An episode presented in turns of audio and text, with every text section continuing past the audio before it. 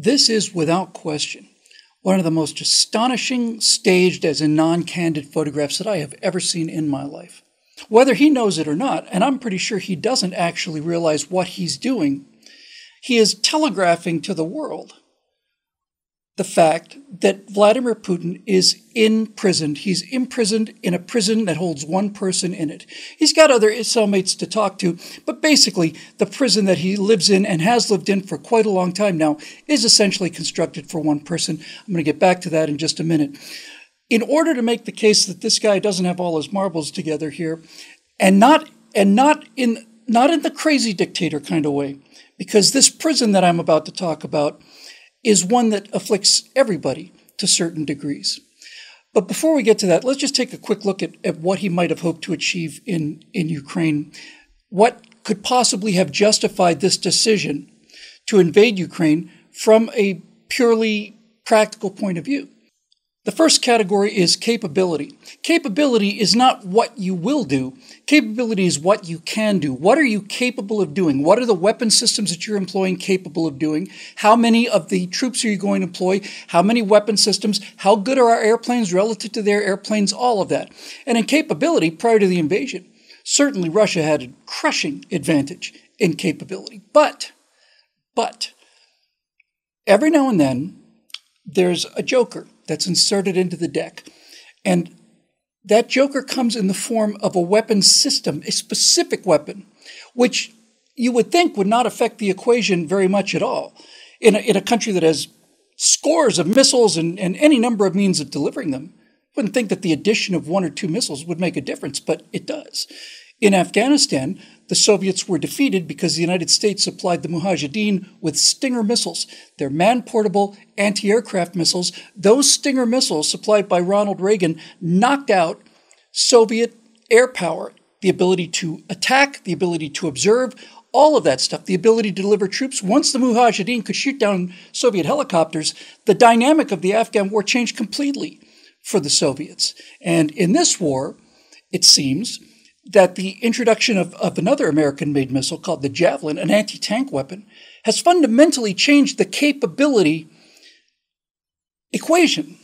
That Vladimir Putin's advantage in tanks over the Ukrainian tanks, not only in quantity but also in quality, is suddenly negated by the fact that it's not tanks that are taking out Russian tanks. As of 24 hours ago, some reports said 160 Russian tanks lost. 4,000 to 300 men lost. Again, this information is a bit old and nothing can be verified. I suppose we need to keep saying that. So, capability is one thing. The second thing to consider is logistics. Logistics is the ability to take your capability from one place, put it someplace else, and then keep it working there. That's what logistics does. Allows you to take your capability, move it to the theater where you want to engage it, and keep it running. Now, Russia has an advantage here because Ukraine borders on Russia, and they've taken months to build up the forces that they had for their invasion. But once that starting gun fires, and those forces that have been accumulated on the Ukrainian border logistically, once they go into actual action in Ukraine, now they become vulnerable to a supply chain issue, a logistical issue. For example, let's say that you've got five Russian main battle tanks that are 20 miles inside your country, and you're a Ukrainian trying to defend your country against this. You can either go after those five main battle tanks, or, or you can come around behind them and attack the 50 unarmored trucks necessary to keep those tanks supplied with fuel, ammunition, food, supplies, all the rest of it. If you can cut that supply chain, then that is as good as a kill on those tanks. A, a tank that is stuck in the middle of a field and can't move anywhere is a dead tank. And when you look at the Russians' ability to supply themselves, their logistical ability, it's actually a shockingly poor. There's no way that Russia had the military capability to, to take any kind of a size force anywhere other than on its borders. And already we realize that Putin is running against the clock. His forces are going to run out of supplies. And it's much easier to interdict, that is, cut a supply line, than it is to go head to head against what that supply line is supplying. The third thing I think to take into consideration, probably call training. Do the people who you are sending into battle have the ability to use the weapon systems to their full capability, assuming that they can be supplied by logistics. A pretty simple issue, really. And my thought when I first heard that this invasion was on was that, oh no, these are the, these must be crack Russian troops. These must be the most highly trained, dependable troops that Vladimir Putin has. And what's terrifying is maybe they are. Terrifying to him, I might add. The soldiers involved in the invasion were told that they were going to maneuvers in the Crimea and were shocked to discover that they were about to invade Ukraine. Let's say, for the sake of the argument for a moment, that that's true. Imagine what that does to your morale. Ukraine is considered to be basically, it's a, certainly it's a Slavic country. We are now going to invade this country and kill fellow Slavs when we thought we were going on maneuvers. The army and the government lied to us, and now we have to go in here and do this awful deed that none of us expected to do or wanted to do. I suspect, at least to some degree, those reports are true. And so if you were forced to use essentially raw conscripts, it really doesn't matter what your capability might be. Your capability, your ability to do damage is now limited by how much training and capability and competence do the people running those weapon systems actually have. And again, we're seeing after a week now that Russian forces are dramatically underperforming compared to what we thought they would do by simply looking at their capability in terms of their tanks and their airplanes and all the rest. Something's not working for the Russians, that's pretty clear. Which brings us to the fourth, and by far, by far, the most important element of these four elements in terms of your ability to go and win a military conflict. That fourth element is morale. There's no question that Vladimir Putin expected the Ukrainians to fold.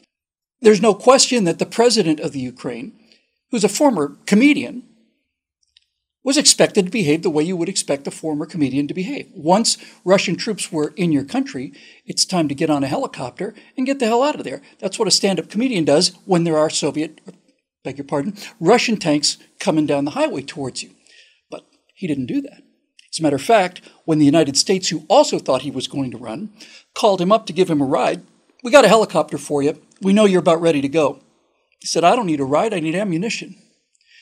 And right in front of our eyes, in real time over the last seven days, we have watched the actions of one man encourage and hearten and stiffen the resistance of his entire country, which is a, which is almost like a flash fire of positive feedback. That's precisely what, what Winston Churchill did when he found himself with his number one ally, France, surrendering pretty much on the day he became prime minister, Britain alone, all of his advisors saying, we might as well just sue for peace. We have no chance against this Nazi war machine that's crushed Poland, crushed France. And, and the stout and determined and vocal resistance of one leader rallied his entire country. And clearly that's what's happening in the Ukraine.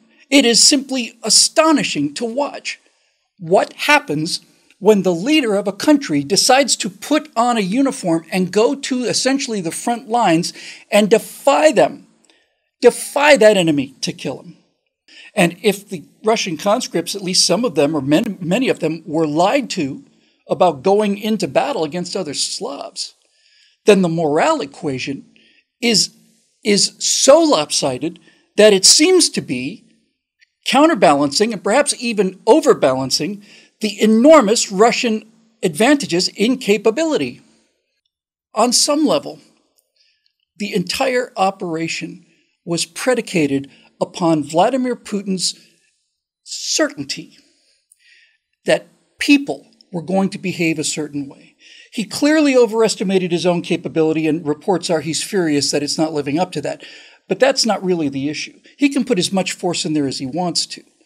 But he clearly thought that the Ukrainians were going to fold, the Ukrainian president was going to fly away, and they'd be greeted as liberators. Many of the soldiers, again, again, again, again, again, if these reports are true, thought they'd be greeted as liberators. Not so. So, what is going on in Vladimir Putin's mind? Well, Vladimir Putin's mind is encased in prison. Putin is imprisoned. He's imprisoned in a cage and, that he built for himself. And it's the same exact cage that every dictator builds for themselves. If your regime is predicated on absolute power and your governance is designed to be through patronage, in other words, I'm going to give money and power to somebody I know and they will go out and enforce my will, then what you end up with is a fully enclosed prison of your own devising. And that prison is simply this if you are a dictator, there is no one to ever tell you that you're wrong. There's no one who will ever tell you that you're over optimistic. There's no one who will ever tell you that your foundational theories might be wrong. There's no one who could ever tell you that maybe our weapon systems aren't performing as well as they should. This is endemic to Russia and the Soviet Union. Constant, constant, constant, constant, constantly sending to the Kremlin over optimistic and sometimes wildly over optimistic assessments of our own capability because of the fear of the consequences. And so, like Saddam Hussein and like Stalin and like Hitler, you end up with a worldview that is, that is generated over time within a fully encasing steel sphere, which you sit in the middle of, and nothing penetrates it, and that's the way it is. So any contrarian opinion on how this might go never got to Putin, or if it did, it didn't get to him twice. You can be pretty sure about that. If you don't understand why he's in the Ukraine, if you don't understand why Vladimir Putin invaded a sovereign nation, it's because, according to Vladimir Putin, he did not invade a sovereign nation. He simply is liberating a Russian province. And this attitude I have seen everywhere from the Russians that I know. This attitude that, that Ukrainians are essentially Russian citizens kind of second class citizens, but nevertheless, they're Russians, they're citizens. If I had to encapsulate, based on all the input I've gotten over the years, how Russians feel about Ukraine, I think the best way I could put it would be to say that Russia seems to feel like Ukraine is a, is a younger brother who they've given tons of money and support and, and, and time and love to, who nevertheless steals the family silverware and uses it to go out and get high and, and, and and, and basically just whore around on the streets. It, it's a disgrace to them. They can't understand it. They cannot understand it. Why Ukraine would want membership in the European Union, why Ukraine would want to be a part of NATO. The idea of Ukrainians being able to determine their own future is not only anathema to Russians, it's a contradiction in terms. This alien and and and um, and unnatural state of Ukrainians functioning as Ukrainians rather than as Russians, this is a historical anomaly as far as he's concerned. Why did a lunatic like Adolf Hitler come to power? Because of national humiliation, because a proud people had been made to feel like beggars, and they were looking for anyone who could restore them their sense of pride and remove the stain of their national humiliation. And Russian support for Putin is predicated on the same thing. Russian people looked at Boris Yeltsin as an absolute embarrassment. And Putin himself apparently was profoundly affected by a meeting, I think, of the G7 nations where, where Boris Yeltsin and Russia was essentially asked to wait in the lobby this kind of thing stings enormously. If you go from being one of the two superpowers in the world to being a country that's asked to wait in the lobby while the Western nations decide what to do with the world's economy, that kind of thing makes an impression. And the ability or the desire to remove humiliation is an astonishingly powerful motivation and provides virtually all of the support that Putin has enjoyed from the Russian people. So, since Ukraine belongs to Russia, since they're little Russians, along with Belarus, they're three nations that make one nation. If we don't act now, every day it gets worse, and eventually Ukraine will become part of the Western alliance, that's NATO, and it'll be gone forever. The West is responsible. The West is undermining Russian power at every turn. It's an ongoing attack, and so the invasion of Ukraine is essentially a defensive measure on the part of Russia. Get it? Russia's being punished for not allowing the expansion of Western space to the east. Ukraine becoming an independent nation, and certainly Ukraine becoming a member of NATO, is considered by Vladimir Putin to be the West invading Russian territory. To people who think that Vladimir Putin was insane to invade Ukraine, you have to ask yourself the question would he not have been insane to not invade the Ukraine? Because he invaded Georgia in 2008 and we put some sanctions on him.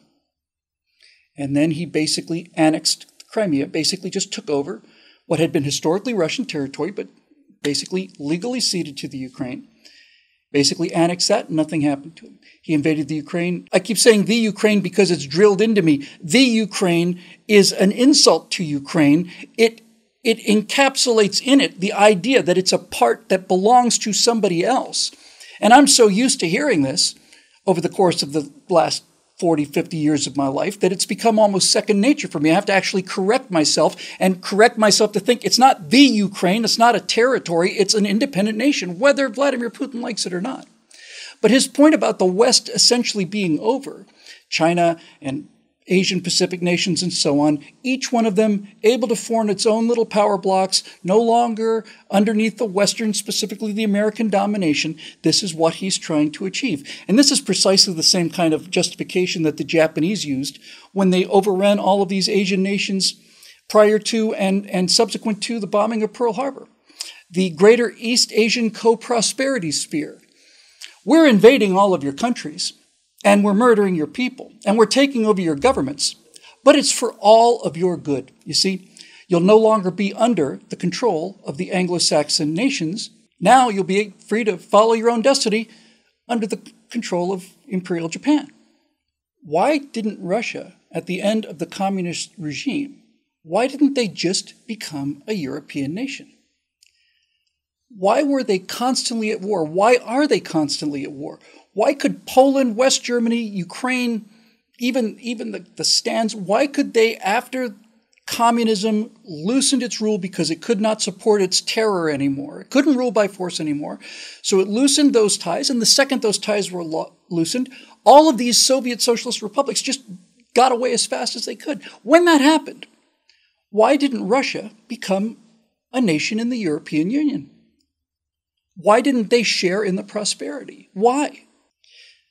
We look at the border between Russia and Ukraine, and we go all the way out to Moscow and we say, wow, it's a lot of territory.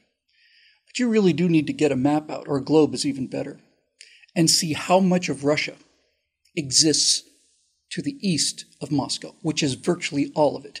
Only the rump end of Russia is part of Europe. It is an Asian country, it is an Asian empire. In fact, if you look at the globe, most of Asia is Russia.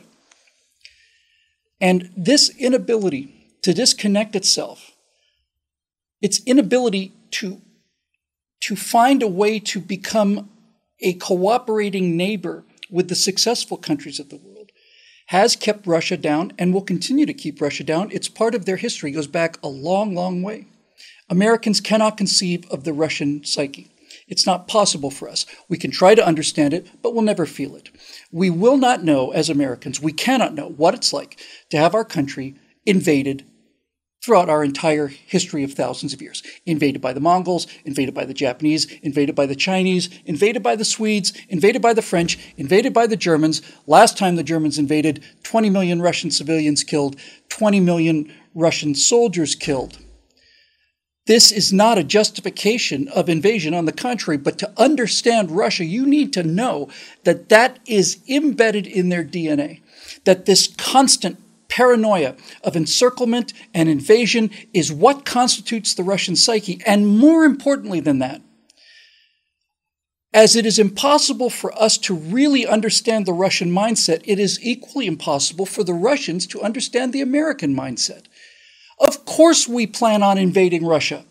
Everybody else has invaded Russia. Of course, the West is planning to dismantle their empire and take over their territory. The idea that we wouldn't have any interest in doing that, that we have no interest in doing anything other than containing Russian aggression, is inconceivable to Russians. And it's inconceivable to Russians because we are the mirror image of Russia's history. We have essentially never been invaded. We, will we'll let the War of 1812 go and we'll hold Canada responsible for, for that a little later. But for the time being, essentially, ocean on one side, ocean on the other side, Canada to the north, Mexico to the south. None of these borders are militarized borders with military enemies, at least not yet. And the idea of invasion is inconceivable to Americans. So the idea that the country that has been invaded throughout all of its history is facing a country that has never been invaded and therefore never wants to invade anybody, has no fears of invasion, is why we're in this mess in the first place. So Vladimir Putin is imprisoned. He's imprisoned by the same prison that every dictator has, surrounded by sycophants who never tell him anything other than what he wants to hear. But on a larger sense, he's imprisoned by his own philosophy that comes with Russia the philosophy of being an outsider, the philosophy of being inferior, the philosophy of being laughed at, the philosophy of being humiliated, the pride that the Russian people feel, the anger and the resentment that they feel when Russia is diminished for whatever reason, the sense of ownership that white Russia, that, that Rus, the center, the Russian Federation, that sense of ownership that Russia has over Belarus, Ukraine, and to a fair degree, eastern Poland and the Baltic states and the stands all across the southern border. Sense of ownership. This is ours. These are our people. They never were their people. But if you grew up in a communist society that told you that they were, how would you know that? Vladimir Putin launched this invasion because he is imprisoned in his own mind, imprisoned by his own preconceptions and misconceptions, imprisoned by the fact that his worldview essentially does not connect to modern reality in any way, shape, or form. And whatever happens in Ukraine, the people who are going to suffer are going to be the Ukrainians who will never, ever, ever sit still for this assumption on the part of Vladimir Putin. And also, the suffering will be paid by the Russian people because Vladimir Putin essentially owns Russia. He owns all of the oil and gas revenues. And when these sanctions start to bite, and they're biting already, it's not going to affect his standard of living, and it's not going to affect the standard of living of the people on the far end of that table who ostensibly give him advice. It's going to affect people like my mother in law and my stepdaughter. It's going to affect their abilities to forget open a business. They can't travel. They won't be able to exchange money. They're going to lose businesses. They're going to have trouble with food and all the rest of it. All of it to keep this KGB man ensconced in his prison, looking out on a glorious future that doesn't exist anywhere except in the prison of his own mind.